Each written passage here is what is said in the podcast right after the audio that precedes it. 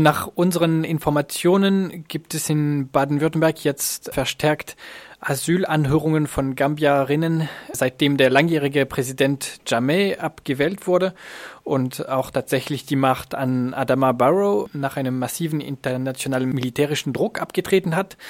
Habt ihr beim Helferkreis Breisach auch ähnliche Erfahrungen gemacht, dass es jetzt verstärkt zu Asylanhörungen kommt? Auf jeden Fall. Also wir haben eine ganze Reihe von Leuten aus Gambia, die jetzt ihre Anhörung bekommen haben, teilweise auch schon ihre Bescheide bekommen haben.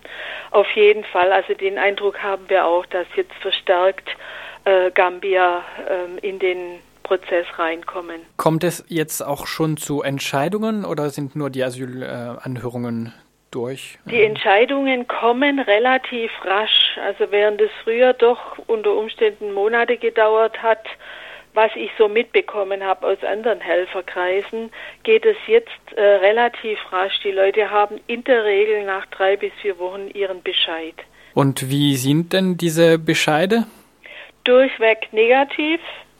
Also selbst in Fällen, wo man sagen muss, zum Zeitpunkt der Flucht stand da wirklich das Leben äh, zur Disposition. Ja, also selbst in solchen Fällen ist es negativ mit unterschiedlichen äh, Nuancen. Also es gibt ja äh, so drei Entscheide. Der eine ist, wir sind nicht zuständig, also Abschiebung nach Italien.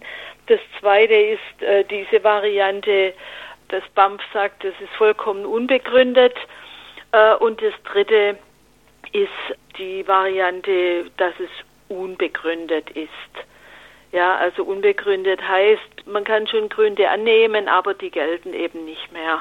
Beziehen sich die, die Bescheide auch explizit auf den Regierungswechsel? Nein, das ist ja das Komische. Äh, das BAMF hat vor dem Regierungswechsel nie sich auf die politische, ich kenne keine Begründung, in der sich das BAMF auf die politische Situation in Gambia bezogen hat. Also auch bei den ablehnenden Bescheiden vor dem Regierungswechsel, also noch zu Zeiten der Diktatur, ist das BAMF im Prinzip nie auf die politische Situation eingegangen, was ja eigentlich ein Skandal ist, ja.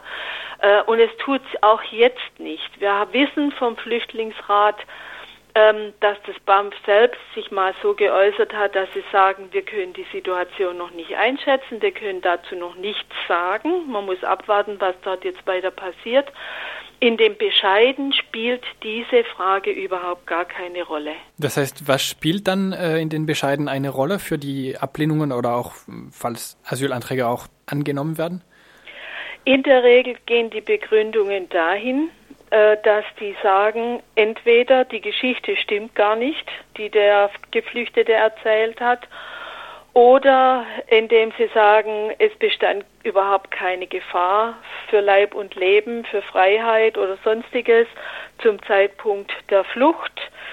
Das sind die Hauptbegründungen. Teilweise gibt es Begründungen, ähm, dass sie sagen, auch jetzt, wenn der Geflüchtete zurückkehrt, hat er nichts zu befürchten. Todesstrafe ist, droht nicht, weil Todesstrafe ist nach unserer Auffassung eine Sache, die nur mit staatlicher Legitimation angeordnet werden darf. Und das ist überhaupt nicht der Fall. Also das wird insbesondere bei Fällen gesagt, wo Leute sagen, wenn ich zurückkomme, ich habe mit dem und dem oder da und da mit der Polizei ein Problem gehabt äh, und ich habe Angst, dass die mich umbringen, dann sagen die, äh, umgebracht werden, das kann gar nicht sein, weil die Todesstrafe darf eigentlich nur vom Staat ähm, legitimiert werden. Also so, so solche Begründungen findet man da. Man muss natürlich die reale Situation der Geflüchteten aus Gambia äh, ansprechen, weil die haben alle wahnsinnig Angst zurück äh, zu müssen. Und zwar einfach deswegen, weil die Situation im Moment wirklich nicht überschaubar ist in Gambia. Niemand weiß, was sich dort in den kommenden Wochen und Monaten tut. Es gibt zunehmend Konflikte, auch unter verschiedenen Stämmen im Land.